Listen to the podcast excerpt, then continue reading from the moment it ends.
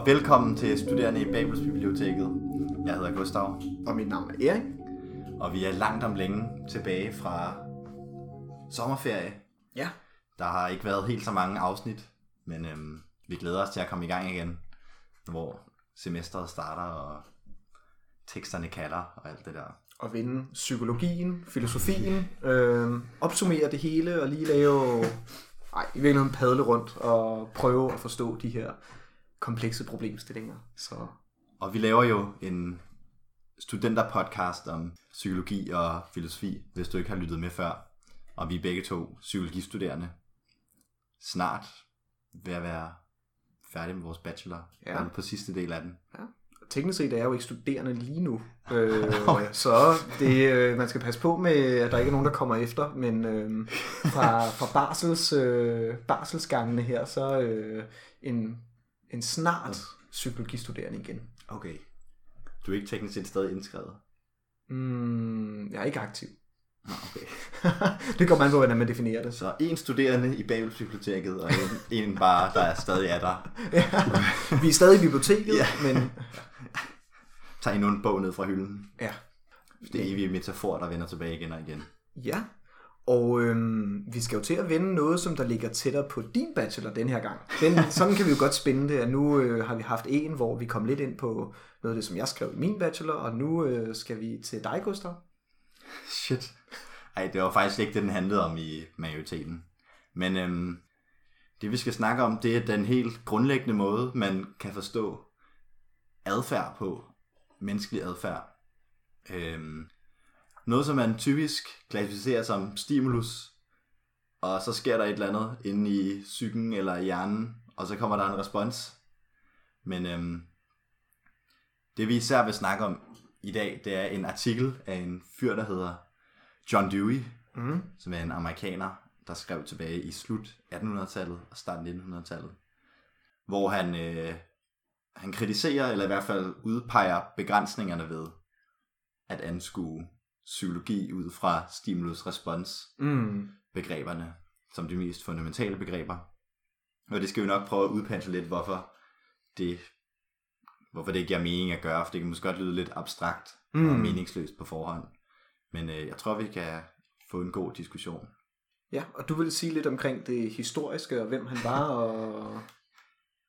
Ja, men det kan jeg godt. Altså, John Dewey regnes normalt som en af de amerikanske pragmatister, sammen med for eksempel William James, som vi tidligere har dækket. Øh, hvor vi snakkede om, var det The Will to Believe, eller det var måske noget med, nej, det var den, der hedder On Pragmatism, Ja, det var en pragmatism. Ja, som er lidt mere over i det filosofiske, måske. ja, ja. Og Dewey, han har lidt det samme, hvor han både har lavet lidt filosofi og lidt psykologi, mm. og også meget med pædagogik faktisk, Ja. med sådan demokratisk, øh, demokratisk uddannelse, og hvordan man kan få eleverne på, øh, i spil og sådan noget. Mm. Og vi kan lige genopfriske pragmatik. I det ligger der jo det her med, at man ser på funktionen af øh, de her fænomener, man øh, undersøger, og ikke mm. nødvendigvis så meget, hvilke omstændigheder, det kan man også godt undersøge, men man kigger omkring, hvilken funktionalitet det har. Altså, det var det her billede med William James og øh, ærnet rundt om et træ. Altså om man nogensinde blev, øh, du ved, om man havde omkranset ærnet, hvis ærnet aldrig havde vendt ryggen til en, og sådan, hvilken betydning havde det i virkeligheden? Er det et selvskabt problem? Ja, Og det, på en eller anden måde kan man vel også se det lidt i den her øh, tekst, i og med at han mener, at der er nogle selvskabte problemer ved at kategorisere menneskelig adfærd og psykologi som stimuli og respons. mm. men ja, det er mere en... Øh, pragmatismen kommer ikke til at være vores fokus, for det er mere en sådan direkte psykologisk, eller Ja, sådan ja. mere videnskabelig tekst, og ikke mm. sådan så erkendelsesteoretisk. Ja. egentlig, selvom man også name-dropper lidt Platon, og Mm. som, som mange gamle forfattere har for vane at gøre. Ja. Men ja, han, øh, inden for psykologien, der tror jeg faktisk også, man kalder ham inden for funktionalisme typisk. Mm. Så det er jo lidt sjovt. Han var en af dem, der skabte Chicago School of Functional Psychology, har jeg læst. Så, øh, og, og det er- hans, faktisk lige præcis den her tekst virkede som om, at det var en af de store, altså bærfører for den her Chicago School af øh, Functional Psychology. Og det finder vi nok ud af lidt, hvorfor. Mm. Men øhm, han har lavet noget af det arbejde, som ligger til grund senere for skoler som symbolsk interaktionisme, øh, for eksempel. Sådan noget som øh, Mead og Cooley og Bloomer og sådan nogle. Og det er sådan nogle, som vi i hvert fald har læst i socialpsykologi Ja. øhm, på første semester. Vi ved ikke, om det stadig er på pensum, men det er i hvert fald derfra, hvor vi kan drage nogle tråde, og I, der måske også øh, har socialpsykologi, eller har haft det for nylig, kan ja, drage tilbage. Så ja, pragmatist, funktionalist. Øh, jeg tror faktisk, han kalder sin egen tilgang erkendelsesteoretisk instrumentalisme. Mm, Men øhm, det vil vi ikke kvæle for for en meget anden gang. Ned i Så. teksten, det kan vi Ja. også godt lide. Ja, Den, den er skrevet i 1896, mm. måske meget godt at sige. Så det er altså det er lidt før, at behaviorismen, som er de største stimulus-respons-psykologer, kan man godt sige, for alvor dominerer. ja, Altså, der var nogle sådan, øh, russiske fysiologer og sådan noget, som meget brugte stimulus-respons-begreberne, tror jeg. Men sådan nogle store behaviorister som Watson for eksempel, skrev først sine store tekster lidt senere. Ja. Så det kan man jo også godt se det i perspektiv af. Mm, ja. Og hvad handler teksten så om?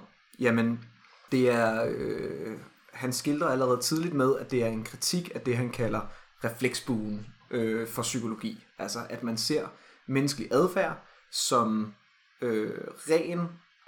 Du, øh, man modtager en stimuli, en ekstern stimuli, og man som individ laver en respons, altså en handling i øh, respons til den her stimulus fra det eksterne, som man oplever. Hmm. Så ja, når man, med refleksbuen, der skal man tænke på, at der er en, en cirkel, og så er det ligesom en del, kun en del af cirklen, mener han, at der er med. Så det er ikke sådan noget, der går i ring. Der er ligesom et start, og så er der en eller anden proces, og så er der et slut. Mm. Så det er på den måde, man skal forstå bue. Det er ikke sådan en, der skyder pile, så vidt jeg forstår i hvert fald. Ja. Det er ligesom sådan en ark på engelsk. Mm, ja. Men ja, det, det hele er jo en diskussion af begreberne stimulus og respons, som måske virker meget simple på overfladen, men som også som dyreviser omfatter, jeg ved ikke om man vil kalde det paradoxer, men i hvert fald ikke er så entydige, som de måske kan virke. Mm, Altså helt klassisk, så er en stimulus et eller andet, som påvirker en organisme, et menneske eller et dyr.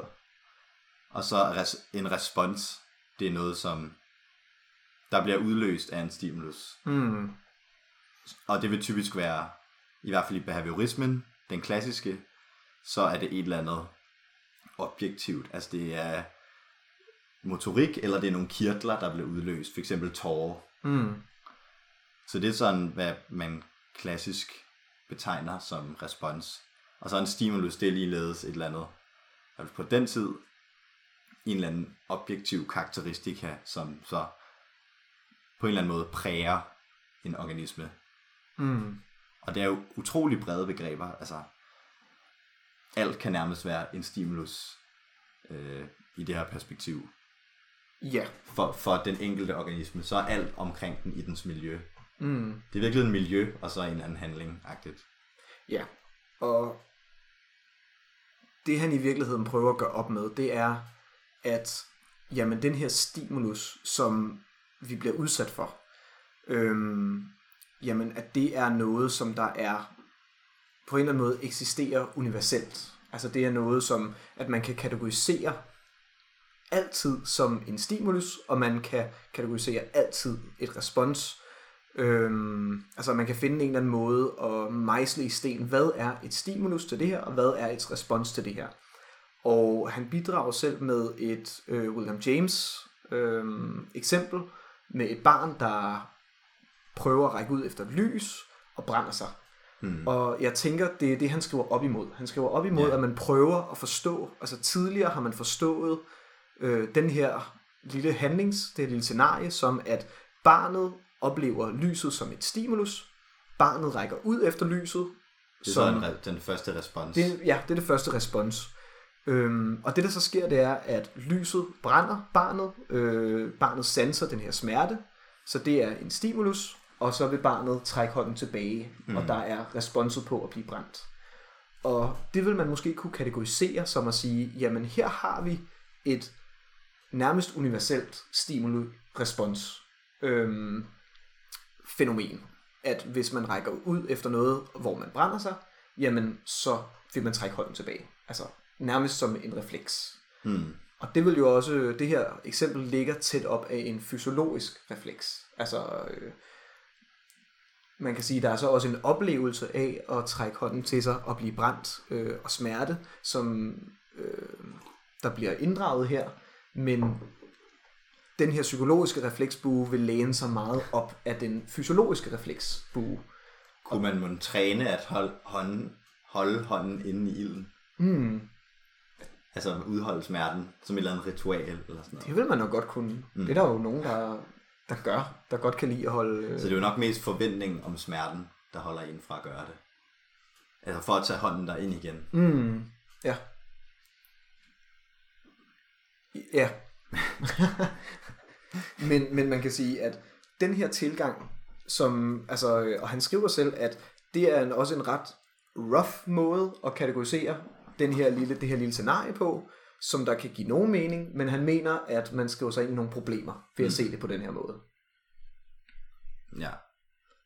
Og ligesom den, den kritik, som der åbnes med, det er vel den antagelse, at for at opfatte en stimulus, så skal man altid have bevæget sig på en bestemt måde før, for at man kan opfatte den stimulus. Så for at kunne, for at en stimulus kan påvirke en handling, så skal det altid have været et, en respons før det stimulus. Mm. Er det ikke sådan, at det er ligesom sådan, kritikken starter ud? Altså han vender ligesom, typisk så siger man S fører til R, Ja, men så siger han, vent en sekund, det er faktisk R, der fører til S. Altså for eksempel, at øh, for at sanse det her lys, som barnet er i kontakt med, så skal man række hånden ud for at brænde sig, eller man skal øh, fokusere på det med øjnene for overhovedet at se det som et lys, og så videre. Og man mm. skal kunne bare generelt have en krop i bevægelse. Ja, så der har været noget respons før. Altså det, det han skriver efter en nøje analyse af det her eksempel, jamen så skal man som en handling se lyset. Altså mm. der er noget intentionelt i, at barnet retter øjnene mod lyset. Øh, ikke bare som en refleks, men som, ja, hvad kan man sige, den her bevægelse. Øh, Mm. Og... Så det at sanse er også en handling, Ja. på samme måde som øh, motorik er en handling. Ja, fordi sansning indebærer motorik Ja, hele tiden. Så hver gang vi, vi sanser noget, jamen så indebærer det en motorik. Og det vil sige, at den her stimuli-responsopdeling, vi har, den kan give mening, hvis du skal ud i bidder.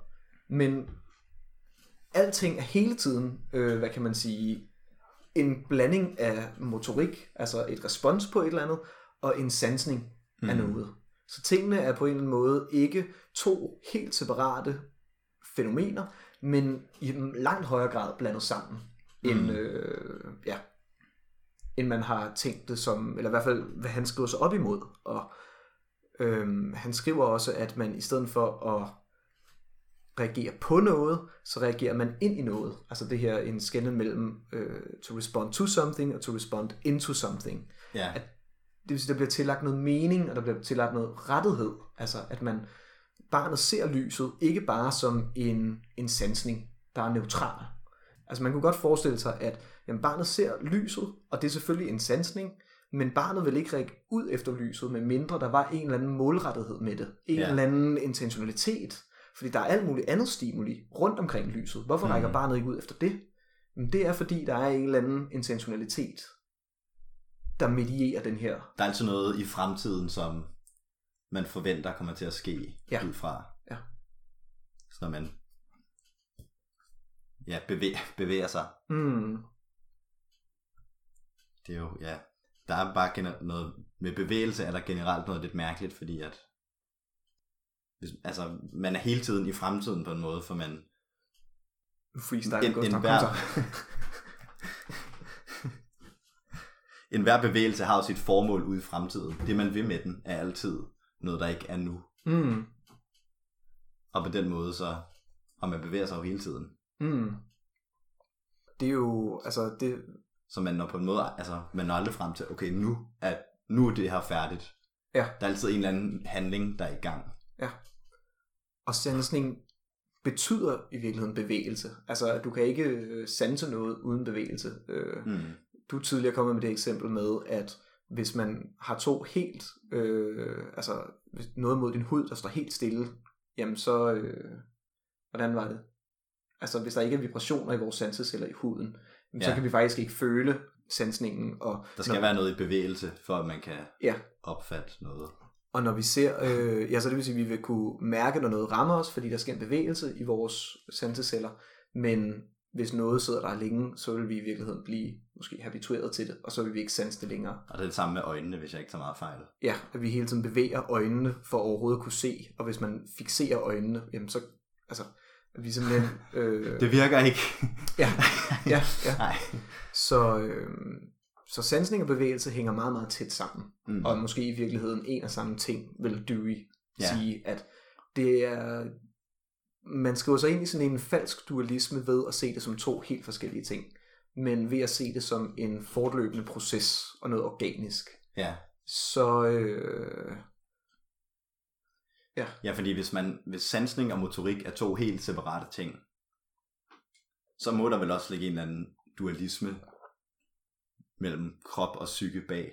mm, Fordi hvis motorikken ikke på nogen måde er involveret, altså en sådan materielle udformning, men der stadigvæk er et eller andet, der sker rent psykisk, mm, så må det vel være to adskilte, ja, ja. adskilte substanser, eller hvad man skal sige. Mm. Og så kan man jo så sige, hvordan forstår man så motorik? Og det er jo, altså, hvis, hvis man Og begynder... en meget bred forstand. Ja, hvis man begynder at tage sådan neural aktivitet, for eksempel, altså kan man, mm. kan man lægge nogen, øh, du ved, jo, nogen der ikke kan sanse deres, deres krop, altså der er helt lamme og ikke har nogen følelse i kroppen, der er jo stadigvæk aktivitet, hvor at man kan sige, at der er det, der karakteriserer en psyke, så til stede materielt. Men de har, de har vel en eller anden, en eller anden sansning Mm. af verden, Ja, Ja. eller hvad? Det, ja ja, Man kan vel aldrig leve uden nogen, uden sansen. uden nogen sanser. Nej, nej. Så, Fordi så er der vel, og det er vel et sted på kroppen, der er sanser. Mm. Altid. Ja. Men og det er jo, altså det kan jeg i hvert fald huske, da vi havde øh, krop og psyke, at vi havde nogle studier omkring folk, der har fantomsmerter i lemmerne, og sådan, altså at man kan opleve sansning i lemmer, der faktisk ikke eksisterer. Mm. Øh, som, ja, så, så der er altid sansning til stede. Og man kan også omvendt øh, ikke, ikke tro, man har den arm, som mm. man Mm. har. Ja. Så, så det, er ikke, det er ikke en let og lige til sammenhæng, og der er, det som han i hvert fald vil altså skrive sig hen imod Dewey, det er, at i stedet for at se det her som, som du siger, den her halvbue, øhm, den her ark, jamen, så skal man se stimulus og respons, eller sansning og motorik, mere som et kredsløb. Altså noget, som der ruller. Så det vil sige, at der er altid et stimuli, og der er altid et respons, sådan som jeg forstår det i hvert fald, men hvor du opdeler det som stimuli og respons, det er arbitrært i forhold til, hvad du undersøger. Mm. Det vil sige, lad os tage det her eksempel med øh, barnet. Jamen, øh, du, barnet trækker hænderne øh, tilbage, og det er selvfølgelig en, en form for stimul, eller i respons, fordi det skal tidsligt efter barnet er blevet brændt. Men før det har der været en intentionel handling, hvor at barnet har rækket hænderne ud mod lyset, og der har det her at række ud faktisk været et respons, og ikke et stimuli. Altså. Mm. Så øhm, Og der, her kommer måske lidt pragmatisme ind med, at han skriver, at man kan ligesom se det fra begge sider. Man kan både se alt som en stimulus. mm, Mm. Altså også når man selv bevæger armen, så kan man jo også mærke, at den bliver bevæget, eller at øh, det er vel også en stimulus på resten af ens krop, at man mm. kan Mm. se det. Eller man kan se det hele fra responssiden, ved at man mm. Mm. hele tiden bevæger sig motorisk. Ja. Men ja, så det er, så det er ved at opløse skældet mellem sansning og motorik. Det er vel også der, at han så opløser stimulus og respons. Fordi hvis, hvis altså... For så kan man lige pludselig også sige, at det at sanse er en respons. mm, ja, Og så falder det hele vel lidt fra hinanden, hvis det at opfatte en stimulus også bliver en respons. Eller at det at opfatte en stimulus også er en øh, også er motorisk. Mm. Så falder den skille mellem stimulus og respons vel fra hinanden. Ja, altså det, det gør det. Øh, jeg synes, han skriver jo... Han skriver jo Men han får dem lidt ind igen. ja, han måde. får dem lidt ind, det der med tidsligheden, at når vi kategoriserer det, vil en respons altid være efter en stimuli. Men de eksisterer ikke uden en kontekst. Og det er også, han kommer med nogle billeder, jeg kan ikke huske dem helt præcist, men at en stimuli, alt efter hvilken situation det er, opleves forskelligt. Øhm, så jeg tror, han, han har et eller andet med at høre en lyd. Hvis du hører en lyd, og du er i gang med at øh, gå en tur, eller øh, du er i gang med øh, at læse en bog, eller sådan noget den stil, jamen så vil kvalien af den lyd, altså selve sansningen af den, som der jo er, vil kategoriseres som et stimuli, den vil være anderledes, alt efter hvilken situation du er i. Så det vil sige, det her med at se noget som en stimuli i sig selv, giver simpelthen ikke mening. Øhm, og han har også det her med, hvis du løber for noget, altså at sanse er lige så meget en handling, som at løbe væk fra noget er. Og du har et, han kommer med et eksempel, at man skal have en, en på en eller anden måde en ref, altså, øh, repræsentation af det, du løber væk fra, til stede for at løbe væk fra noget. Altså, det indebærer også, øh, indebærer også noget sansning, det at løbe væk fra, fra noget. Mm. Men vi kan jo komme ind på, han siger, der er noget, der ligesom, der er noget, der samler det. Altså, det er ikke, han river ikke bare øh, stimuli og respons af psykologien og øh, handlingen væk fra, øh, eller siger, alting er for, øh, vi kan ikke Det er for kompliceret. Ja, præcis. Han er ikke bare totalt skeptiker. Nej, han siger, at der er noget, som der binder stimuli og respons sammen Mm. øh, til en enhed. Altså, hvis det ikke er stimuli og respons, der er enhederne, hvad er så enheden? Og der siger han jo, at det her koordinering Ja. er den, altså et godt analyseniveau for menneskelig adfærd. Mm. En, en koordinerende kredsløb. Ja. Så det er noget, der hele tiden er i gang og justerer sig selv i forhold til omverdenen, Mm. i forhold til fremtiden og fortiden. Ja. Og på en eller anden måde, ja, øh, justerer hele kroppen. Mm. Og der er netop det, du siger, at, at koordineringen er også i forhold til fremtiden. Altså, hvor at stimuli og respons måske vil sige, jamen, vi reagerer kun på ting i fortiden. Altså, vi reagerer på noget, som vi har enten lært, det vil behavioristerne måske i hvert fald sige, at Mm. vi er blanke tavler, og så lærer vi noget øhm, i fortiden, som der så kommer til at ligge til grund for vores nye øh, respons. Hvor her kan man sige, der er fremtiden meget mere præsent, fordi der er intentionalitet, og der er noget målrettethed Ja. i, øh, i handlingen, Mm. og i den her koordinering. Og det vil sige, Og den, ja, den sekvens, der er, det er ikke sådan stimulus, eller sådan uh, sansning, motorik, sansning, motorik, og sådan. Det er mere Mm. bare handling, handling, handling, Mm. handling, handling. ja, Så vi har hele tiden en rettighed i det, vi gør. Og så er det det her med, at man så kan hierarkisere det øhm, ved at sige, at altså, han kommer selv med noget, der hedder seeing for reaching purposes. Altså seeing er en handling, at du ser noget aktivt.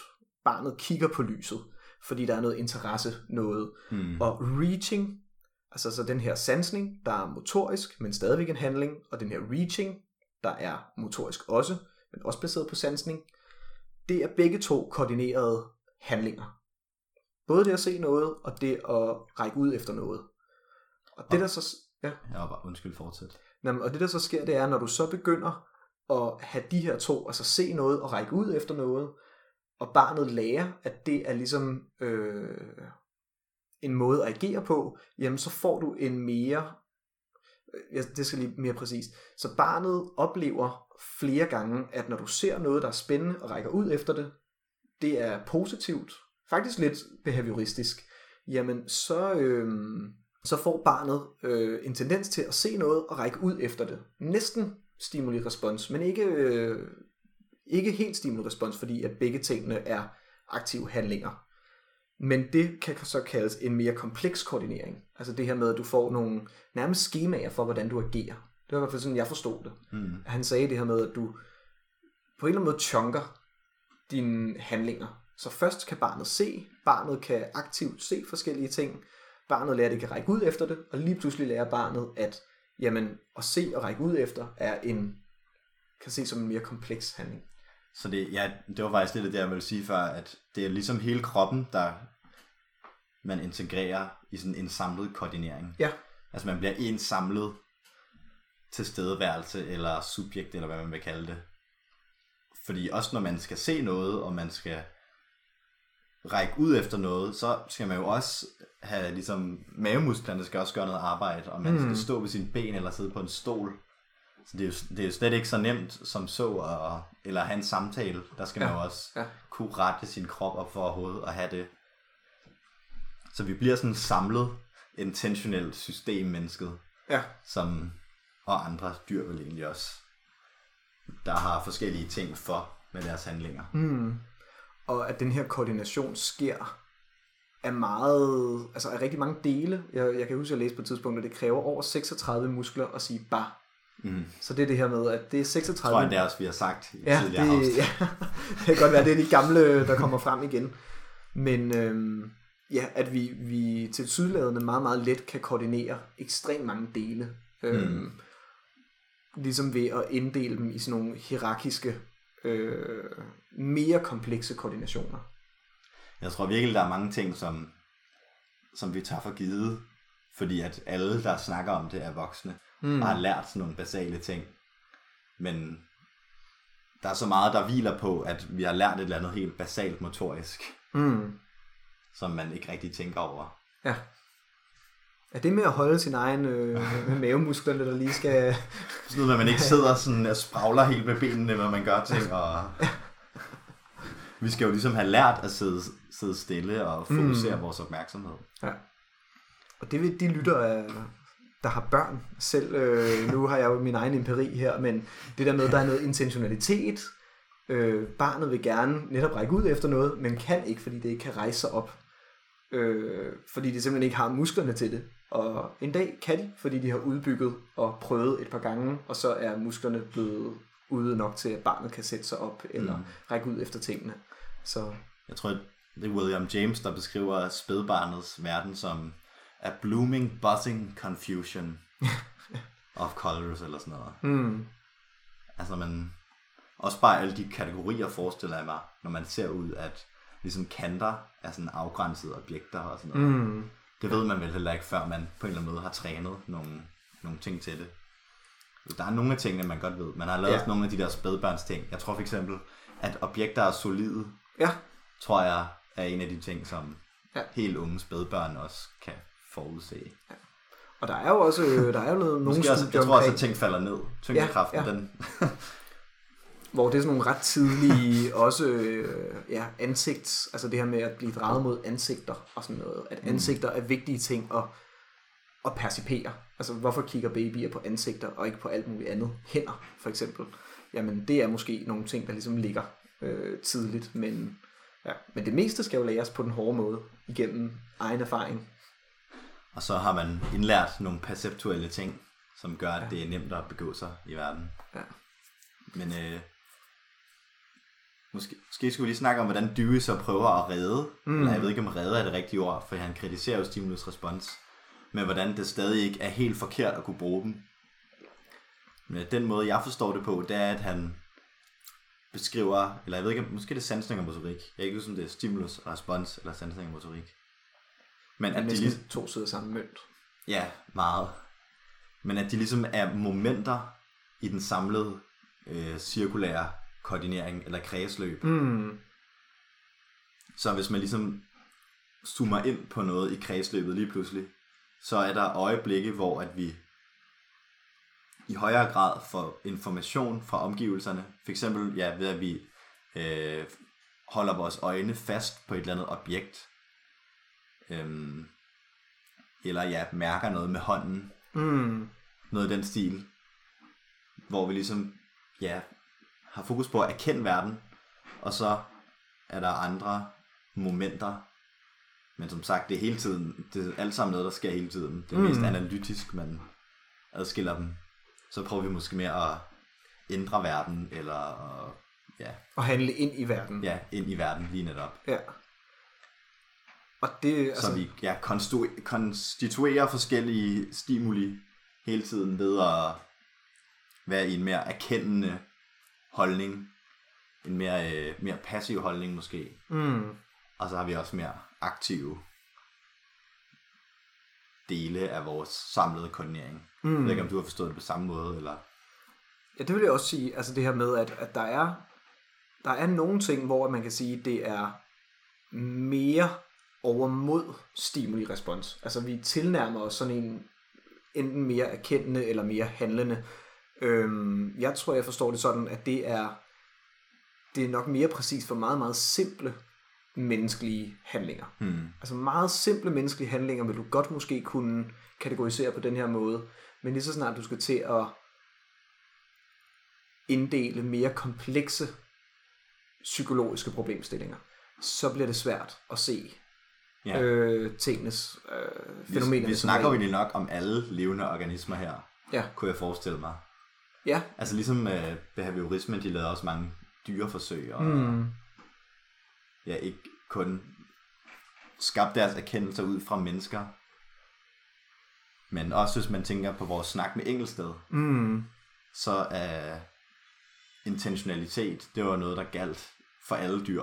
Mm. Altså, at de har noget for ud i fremtiden. Det er, når snart man kan bevæge sig, så er det jo relevant. Ja, det er altså, ligesom planter, noget, de er sanse. jo, planter, de er jo helt stationære, Ja. så der er måske ikke lige så meget Nej, øh, men der er jo sansning. rettighed og sådan noget. Ja, Ja, der, der er jo sansning og rettighed mod lys, og, øh, og det er jo det, hvor det også bare encellede organismer kan mm. sanse og øh, lave kompleks adfærd, der er i hvert fald... og når man har at gøre med så simple begreber som sansning og motorik, altså det er jo Mm.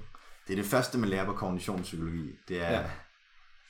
hvordan kommer informationen ind, og hvordan Mm, bevæger vi så vores lemmer og sådan. ja.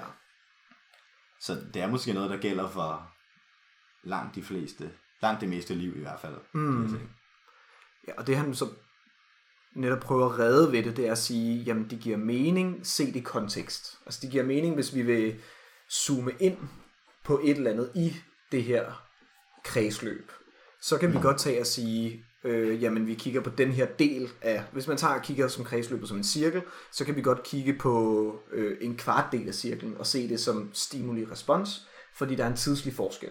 Altså det, det skriver han, at det er den måde, du opdeler stimuli-respons på, det er ved, at stimuli kommer før respons. Den her tidslighed, tidslige forskel, der er. Øhm, så ja, så det er den måde, man kan bruge det på. Og det jeg i hvert fald tænker, altså det jeg tænkte, da jeg læste, det er, at han prøver at argumentere for, at stimuli og respons ikke eksisterer som sådan nogle ontologiske egenskaber. At der er ikke noget, der definitivt er et stimuli eller definitivt er et respons, men er på en eller anden måde øh, epistemologisk, altså erkendelsesmæssigt niveau, kan man sige, jamen her sker der noget efter det her. Mm. Og alting er forbundet. Alting er øh, i det her kredsløb og gensidigt påvirkende, men der er nogle ting, der er mere gensidigt påvirkende end andre. Så derfor kan vi godt opdele det tidsligt og se, hvad der sker. Og det ved jeg ikke, om jeg tager forkert. Øhm, altså, om jeg er for Jeg pragmatisk. tror, jeg læser det lidt mere kritisk. Det gør du? Altså, jeg ved ikke, jeg tror ikke, han er så stor fan af at lave psykologisk videnskab, hvad man bruger stimulus og respons. Nej. Men ja, han siger jo han siger jo sådan noget som, der er ikke noget, der i sig selv er en respons, mm. men man kan godt man kan godt anskue det, hvis man vil, Ja. ud fra stimulus-respons. Det er bare ikke, ja, som du siger, det er ikke noget, der for ham eksisterer. Det er ikke noget, som ham, der er ontologisk reelt. Nej. Så det vil sige... Men det ved jeg heller ikke om, altså for eksempel behavioristerne vil sige, de er jo mere sådan, de vil slet ikke snakke om metafysik, de Nej. vil bare snakke om objektive betingelser. Ja. Men det, ja, det viser Dewey jo så, at det er ikke objektive betingelser, fordi at overhovedet at sige, at en stimuli virker på den måde, er også mm. noget, som har nogle filosofiske antagelser. Ja. Så det er jo også et argument for den filosofiske refleksion på den måde. Men hvis man skal stille sig kritisk over for det, så kan man sige, jamen, hvis nu at noget sker meget reliabelt, altså meget ofte efter, øh, at man bliver udsat for ekstern påvirkning, og ekstern påvirkning ved jeg ikke, om man får lavet, men det, det, jeg tror, at han vil, han vil ikke opløse subjektet, så man kan godt sige, at, øhm, at organismen oplever et eller andet og sanser noget. Og det er der selvfølgelig noget parathed og en handling i, men hvis det sker meget, meget ofte, så er vi vel tæt på det, der vil kategoriseres som et refleks. Altså du tænker, hvis der var, et, ja, hvis man hver gang, at man hældte noget citronsaft på din højre hånd, Ja, at du så øh, gav din sidemakker en lussing, eller sådan noget. Ja, eller hvis man, vi kan også bare tage hånden på kogepladen, eller barnet, der brænder sig, altså at der er selvfølgelig noget, der er noget intention i at kigge på lyset, og man synes, det er spændende, men det, at man trækker hånden tilbage, altså den her refleks, fysiologiske mm. refleks, og også psykologiske, at man øh, bliver bange eller græder, altså barnet vil vel nok græde, når det øh, bliver ked af det osv., jamen at det er tilnærmelsesvis det tætteste, vi kommer på en fysiologisk refleks mm. for psyken. At der er sådan nogle øh, ting, der sker meget ofte, eller hvis barnet ja. slår sig, altså en sådan smerterefleks, at, øh, at man bliver ked af det og kommer i alarmberedskab. Og det hænger selvfølgelig sammen med det motoriske og kroppen, men det er vel tæt på, hvad man vil kunne kalde en stimuli og en respons. Mm. Og så ikke på ontologisk plan, altså ikke at du kan sige, jamen det er hver gang øh, man brænder sig, så gør man det her. Fordi så vil man ikke kunne forklare, hvorfor der er nogen øh, mennesker, der synes, det er sjovt at holde hænder ind over lyset, eller nogen, der synes, det er sjovt at øh, spy ild, eller et eller andet den stil, altså som der også kan sikkert Som måske går på glødende kul. Præcis, ja. Men så det er ikke ontologisk en stimuli respons, men det er det er til gengæld noget, der skal læres. Det er ikke noget, der skal... Øh, altså det er noget, der ligger indlejret ret tidligt, Mm. hvis det giver mening. Jeg vil også... Jeg synes, det er spændende, det der, du siger med følelserne. Hvad han vil se det som. Om sådan, altså, at det at blive bange, er det også en handling, som man udfører? Eller vil det ikke være lidt mærkeligt? Mm. Vil det ikke være lidt absurd? Altså, hvad vil der ske, hvis man introducerede mere komplekse menneskelige fænomener i det her system? Mm. For eksempel at blive bange for en høj lyd, eller at blive bange, når det er mørkt. Er det, sådan, er det en handling, man udfører? Det tror jeg, han vil sige. Også i det Det- eksempel der med, at man løber væk fra noget. Altså at, at man har ligesom en repræsentation af, hvad man løber væk fra. Altså det kræver, at man aktivt har øhm, en koordinering, der gør, at man har en repræsentation af det, man løber væk fra. Mm. Så det er ikke bare en, en respons, der er også noget, noget subjekt. Men det er måske også, fordi jeg, når jeg snakkede om det på den måde, snakkede fra sådan et dualistisk vinkel. Han vil måske sige, at det at være bange, og det at løbe væk, lidt sådan uh, James Lange teori. Mm. Det er en af samme ting. Eller, Eller, ja, at sådan den, det motorik, man gør, Ja. måske også, at ens hjerte banker, og Ja. man tænker på nogle uhyggelige ting i fortiden og sådan noget. Eller de minder, det vækker. Mm. At det er i virkeligheden det, der udgør den følelse. at blive bange. Ja. Så, man, så er det, måske, det er ikke sådan en frivillig handling på den måde. Og det er, også, det, er, vir- det er en af de spørgsmål, jeg er meget efterladt med af teksten. Hvor den her koordinering, altså hvor bevidst er den, og hvor reflekteret er den. For de eksempler, han bruger, så er det meget øh, intentionel overvejet handling, virker mm. det som om. Ja. Hvor at man kunne godt savne noget lidt mere, jeg ved ikke om noget direkte, sådan psykoanalytisk ubevidst, men i hvert fald noget før refleksivt, eller noget, øh, noget ikke overvejet, hvordan det så vil passe ind i systemet. Man kunne jo godt sige, at det ikke kun er det her, den her koordineringsbegreb, at det også det omfatter ligesom hele subjektet. Det er ikke kun bevidstheden, så det er mere hele subjektet, inklusiv det ikke bevidste dele, der koordinerer sig i forhold til et eller andet. Mm. Det kunne man jo godt sige, Ja. men det er ikke sådan noget, man kan finde i teksten, synes jeg. Nej. Der virker det sådan lidt mere centreret, Ja. liberalt, subjektagtigt. Ja, og meget intentionelt, at der hele tiden er en, en intentionalitet med det, man gør. Altså, og en bevidst intentionalitet. Mm. Altså, øh, og der kan man sige, jeg tror godt, man kan udvide og sige, at alle handlinger på en eller anden måde er rettet, eller øh, Ja. på den måde intentionelle. Man kan også en kropslig intentionalitet, er der jo mange, der opererer med. Ja, At det ikke kun er den abstrakte bevidsthed, men at hele kroppen er Ja. rettet på en eller anden måde. Men det er jo også dualistisk at se det som altså enten eller, ikke? Altså det er jo jo, en jo. kropslig eller en øh, abstrakt, altså Men, det er jo... en, men dem, der taler for kropslig intentionalitet, de er netop ikke dualister, Ja, ja. i og med, at Ja. kroppen også er psykisk for dem.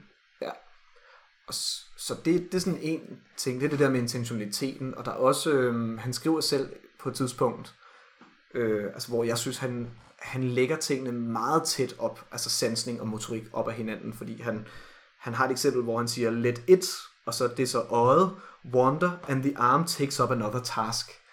Og det er sådan, altså, Og hvad, hvad er det som svar på, eller hvorfor siger han det? Det er simpelthen et eksempel, hvor han siger det her med, hvordan at sansning og motorik hænger sammen.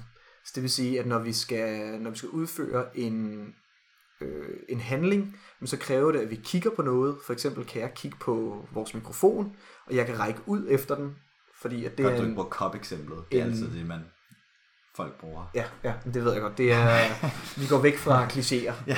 øhm, men jeg kan række ud efter øh, mikrofonen, og det at sanser den er et aktivt valg, eller en handling. Øhm, og det jeg rækker ud efter den er en handling.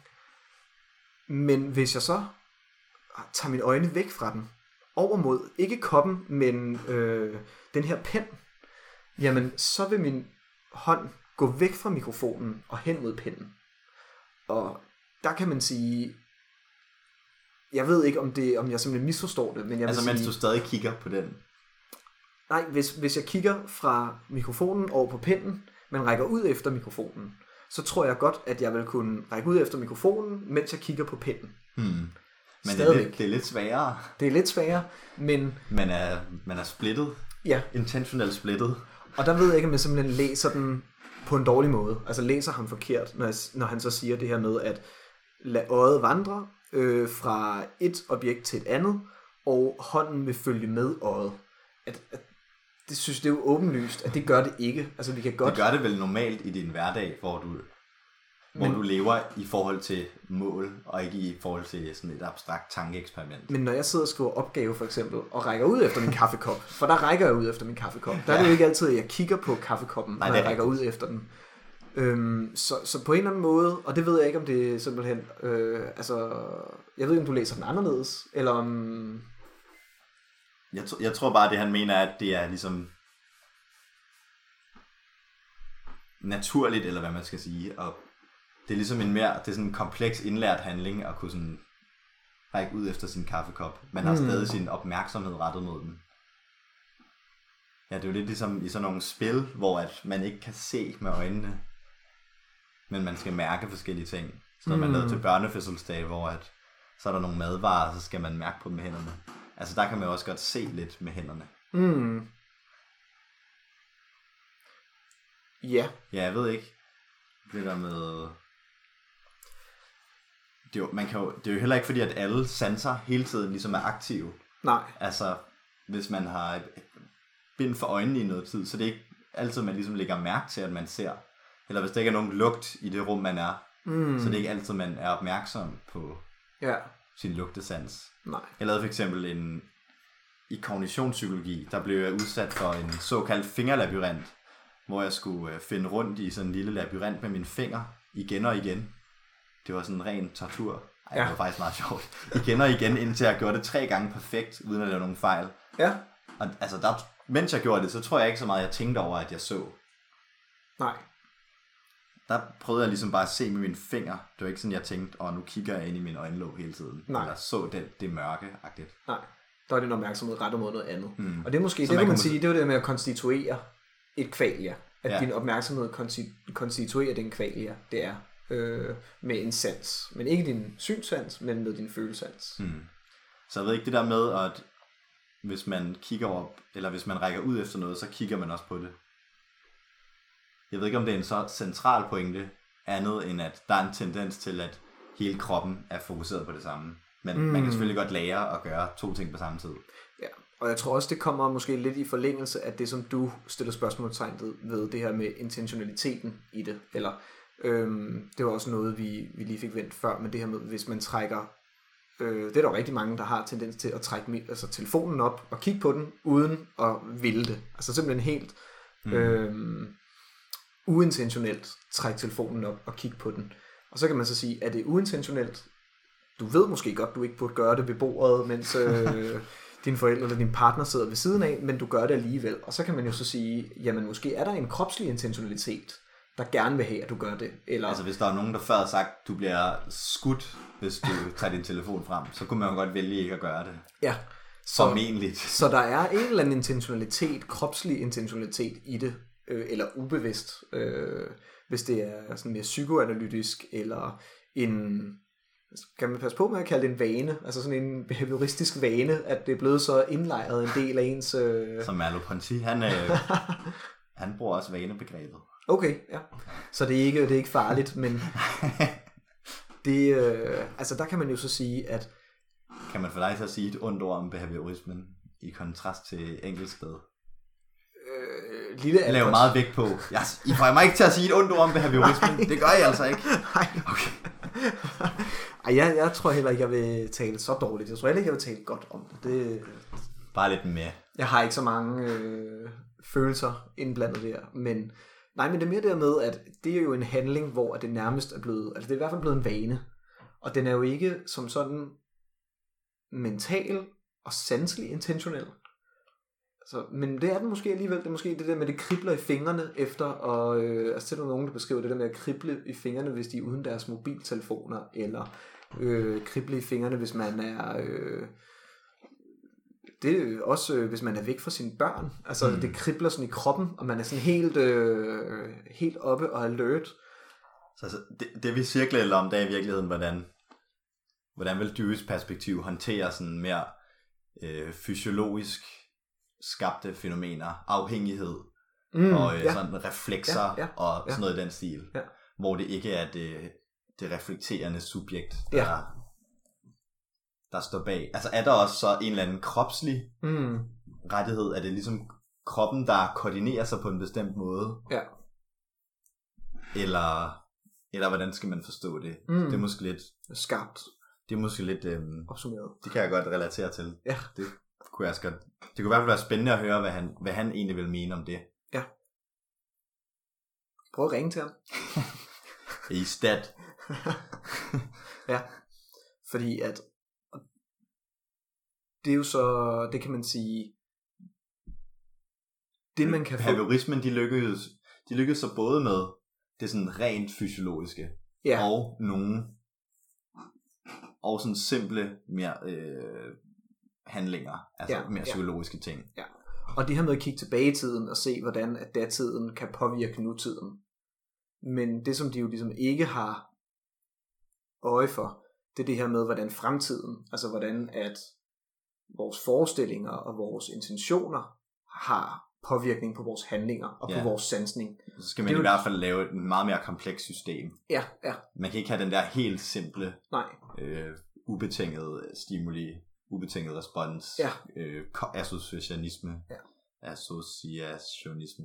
Går det ikke også tilbage til Humes i forhold til det her med, hvordan senser vi overhovedet? Er det bare sådan en storm af data øh, Ja. ja. eller øh, empiri, eller er der noget, vi, vi på en eller anden måde har, øh, altså skaber struktur af den sensning, mm. vi, vi laver? Jo, Og, jo, for nogle gange har den klassiske behaviorisme også lidt smagen af sådan, det er de her øh, fotoner, når de rammer dit Ja, øje, ja.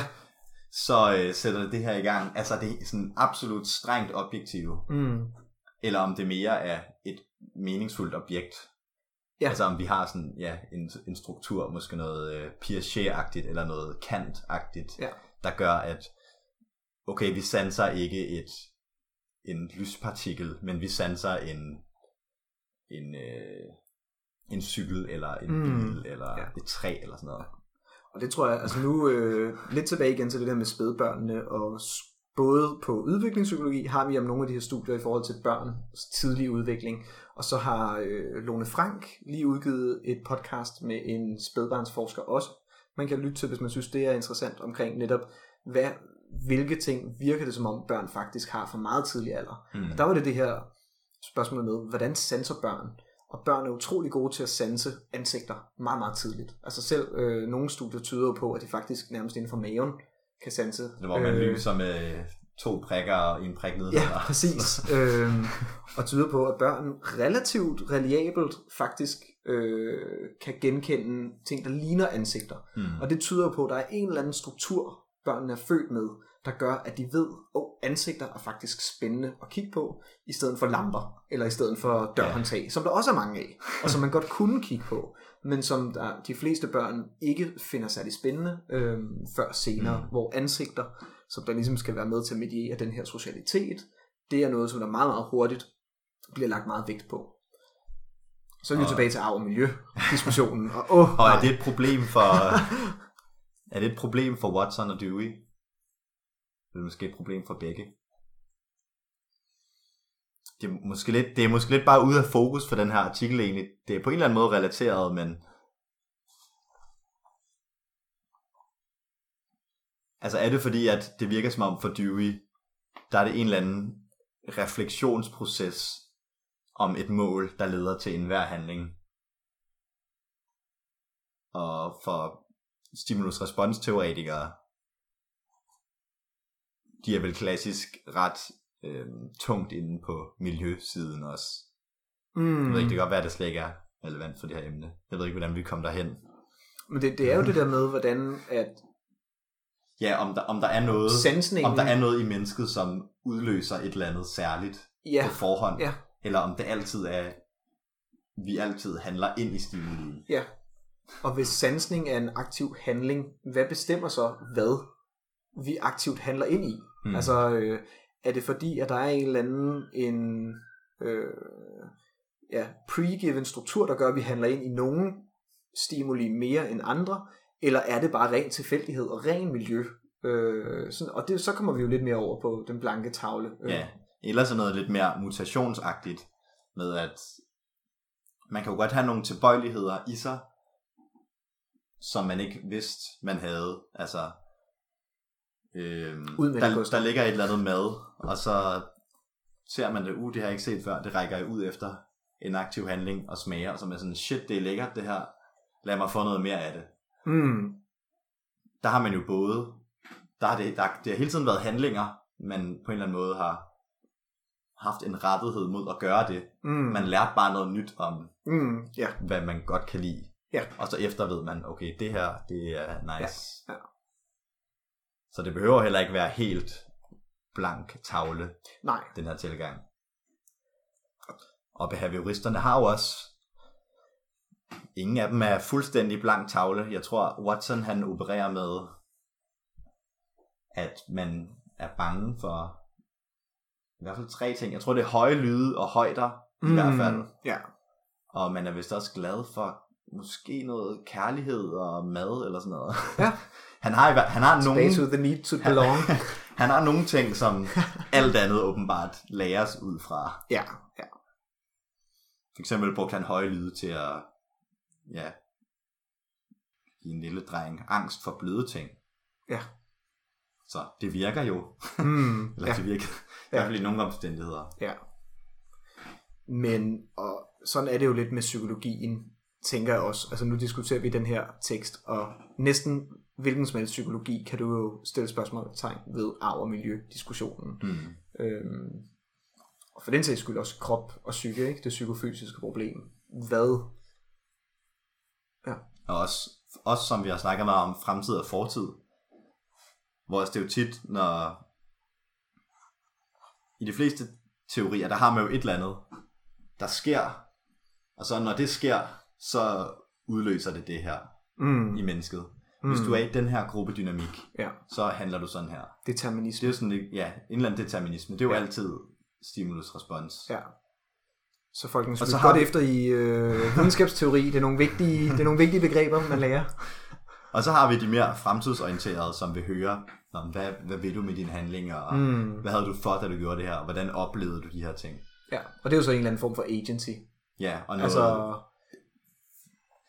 det engelsk sted kaldt Brentano-skolen, mm. alt det, hvor der er intentionalitet med, der Ja. prøver man at få fremtiden med, som Ja. jeg forstår. Ja.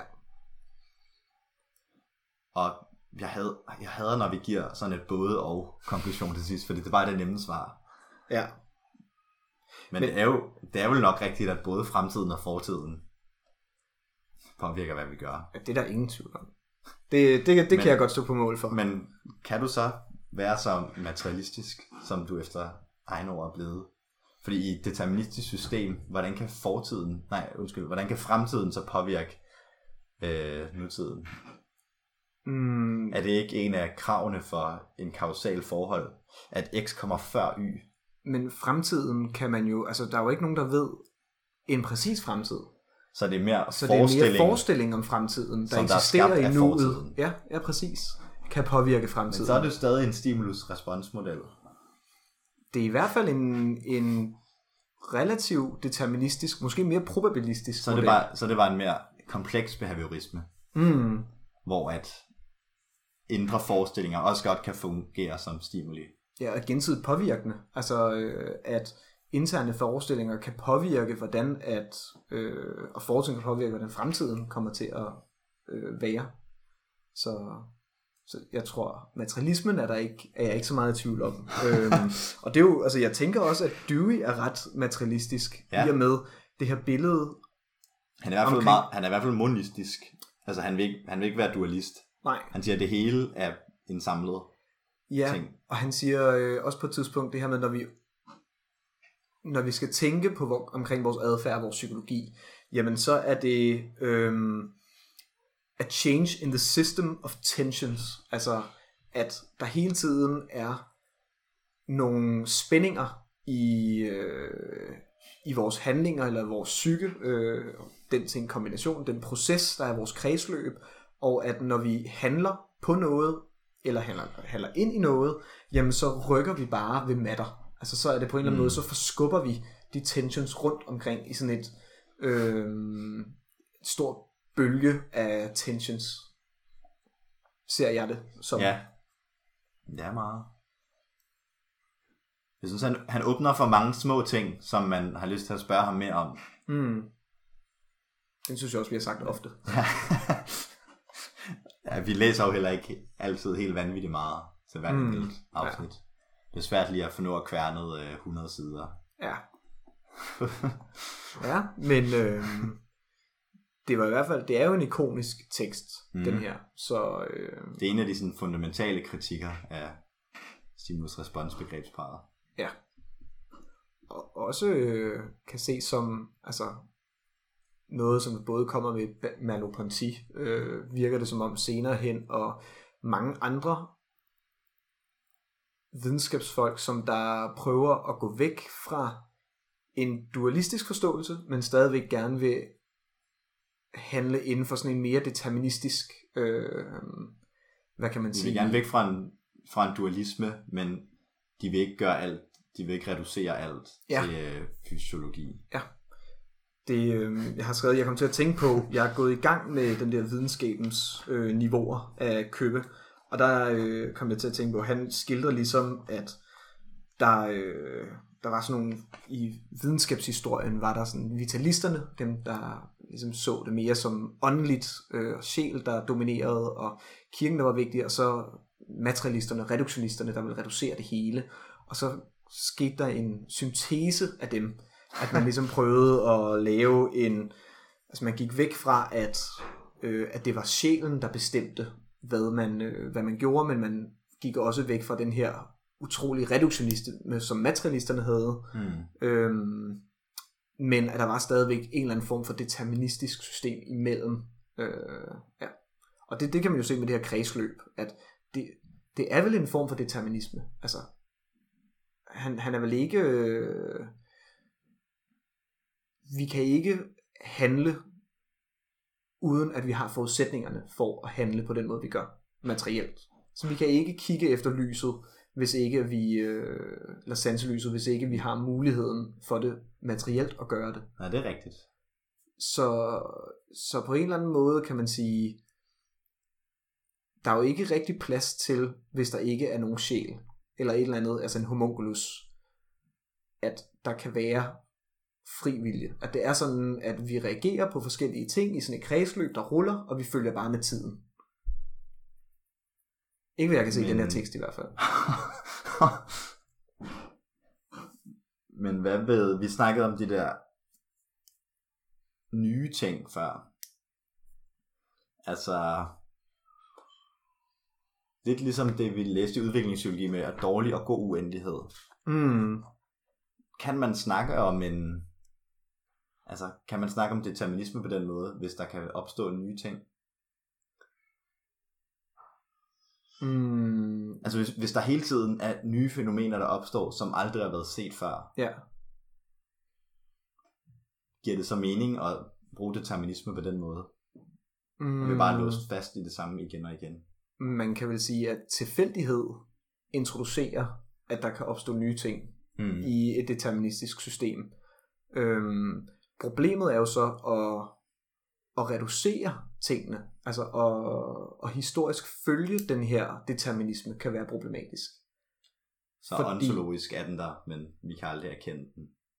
Ja, altså øhm, simpelthen fordi, at altså, vi kan måske godt gøre det for, for enkelte ting, følge dem historisk. Det, det virkede som om også i, i Valtiner, det her med, at du kan godt følge udvikling, altså i Valtiner fra udviklingspsykologi, du kan godt følge udvikling øh, historisk fuldstændig, men du kan komme fra A til B på to helt forskellige måder. Mm. Det vil sige, ved at have A som fænomen og B til fænomen, kan du ikke konkludere, at det nødvendigvis er samme vej, de har øh, fundet fra A til B.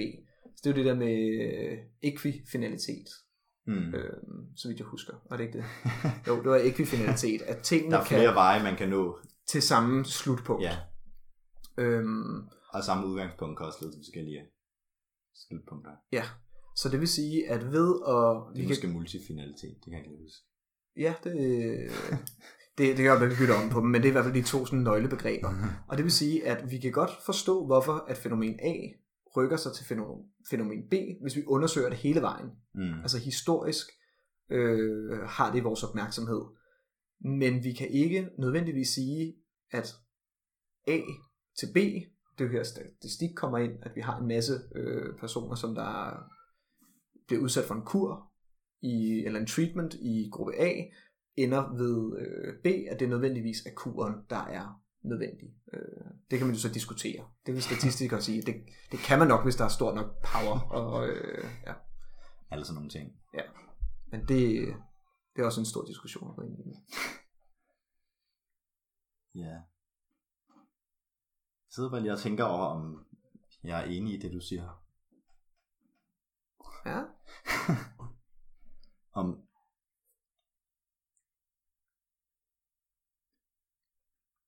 Fordi der er noget i mig, der hælder til, at man... Jeg tror ikke, du vil være lige så... Se verden lige så deterministisk, som Mm. du gør. Hvad var det? Mm.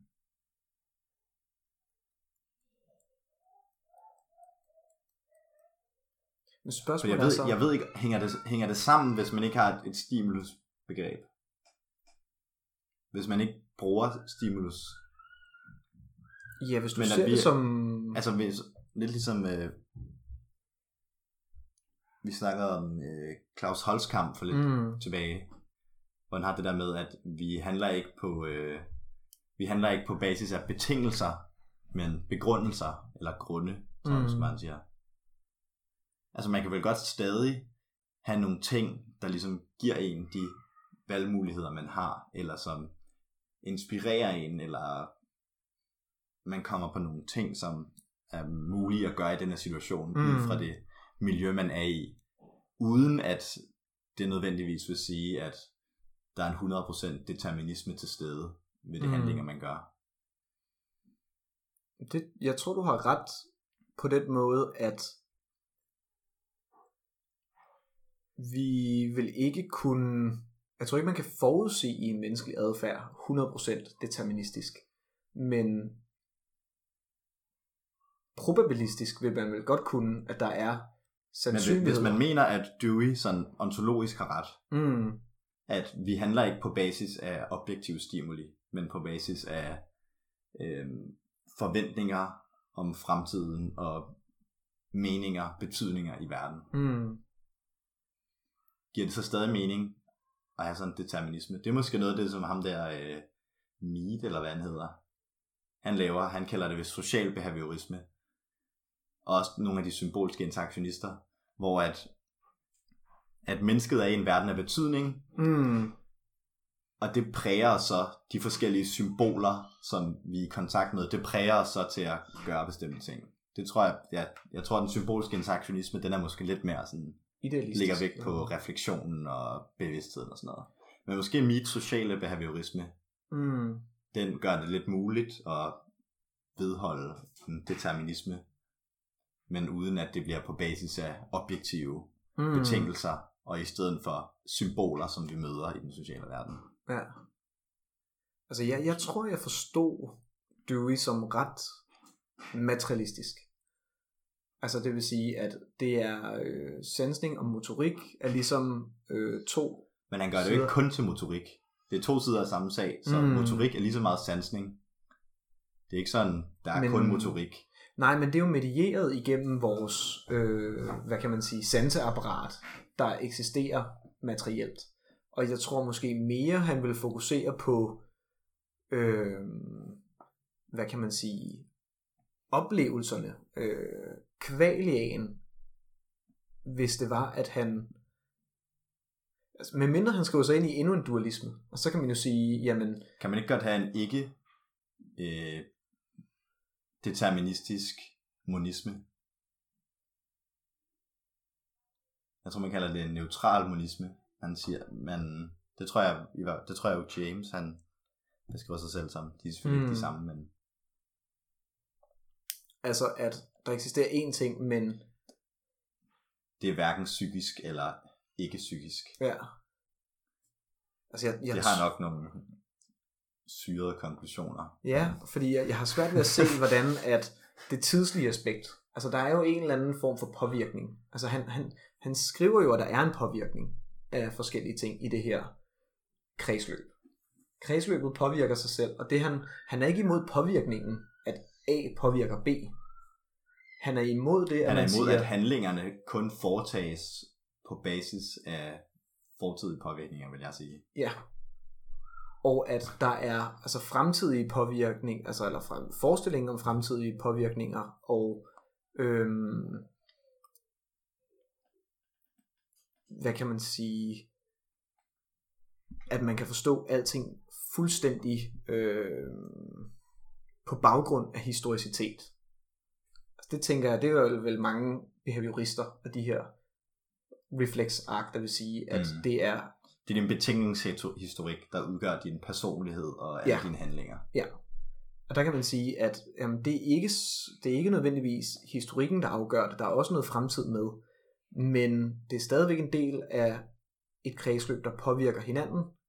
Og de her påvirkninger, de sker hele tiden. Altså den her påvirkning af tensions. Og jeg ved ikke, hvordan man skal forstå tensions. Ja. Øhm, Det, jeg tror, at det der, det læste jeg som, det var fra ligesom den ene side af sagen. Altså det var det der med, just a movement of mass in motion. ja, Altså det er bare masse, der bevæger sig. Men det tror jeg var, han beskrev som den ene side af sagen. Og så i den anden side af sagen, der er det ligesom kun sansning. hmm. Der er ikke nogen bevægelse. Det er ikke sådan, det giver jo ikke mening, hvis sansning, opfattelse. hvis, ans, hvis sansning er decideret er bevægelse. Altså det, er du sikker på, det var det? Var det ikke, øh, var det ikke i forhold til, at alting var kvalia, eller hvad? Eller jo, altså alting er enten kvalia, eller bare, motorik? eller bare masse i bevægelse. Ja. Men så skriver vi os jo ind i en ny dualisme. Altså at, Ja, det er ikke, så meget som dualisme, som det er forskellige måder, man kan vælge at se virkeligheden på. mm, ja, Ja, så måske er det en erkendelsesteoretisk dualisme. mm, ja, men, og, og det vil jo også give, altså det vil jo også give mening, at det er to måder, hvorpå du kan sige, du kan godt se, at der sker øh, udvikling, altså det her øh, i vores handling, eller udvikling i vores øh, perception af handlingen, eller Mm. opfattelse af handlingen. Og det er svært at konkludere noget om den ene ud fra den anden. Altså det er svært at sige direkte, fordi du oplevede det her på din krop, opfattede du det her i dine tanker. Altså mm. Mm. der er et spring mellem øh, kvalia og den masse, som Selvom man har lavet, man har lavet nogle love, ligesom Fægtners love, mm, hvor at når man skruer op for øh, stimulusen, så følger det et eller andet logaritmen, ja, ja, eller sådan noget. Øh, Eller så vokser det logaritmisk på kvalia-siden. Ja, og det havde vi også i kognitionspsykologi, det her med, og når man hørte biblyde, at kom de hurtigt nok efter hinanden, sådan tre små beep, så troede man, det var et langt beep, og mm.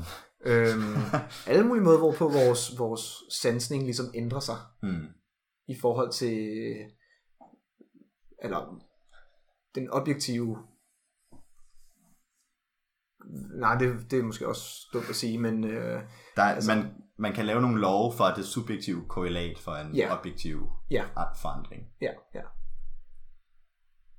Så. Og med de love, der vil vi... Er nået til begrænsning af vores viden, så må vi hellere stoppe. ja, nu begynder vi at bevæge os længere og længere ud i øh, dybt vand. Dem, dem kan jeg ikke huske så godt, fik noget slå helt, men... Øh, Ja, jeg kan nej, det der med det logaritmiske, det kan jeg godt huske. Ja, ja. Så, ja, men øh, spændende tekst. Ja.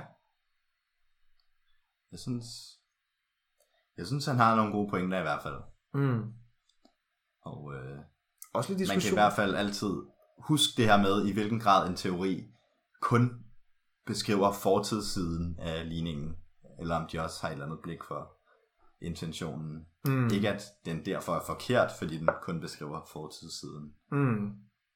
Men der mangler simpelthen noget intentionalitet, så hvis man tror, at det er hele, hele mennesket. Ja, og det skriver han jo faktisk også tidligt, at hans kritik er ikke sådan tilbagerettet kritik, hvor han vil hive filosofien og øh, videnskaben tilbage til, at man ikke skal se på stimuli-respons, men det er en fremtidsrettet kritik. Mm. Altså, øh, tror jeg nærmest, han skriver direkte, at det er sådan en, en udvidelse af det her paradigme, der ikke er nok.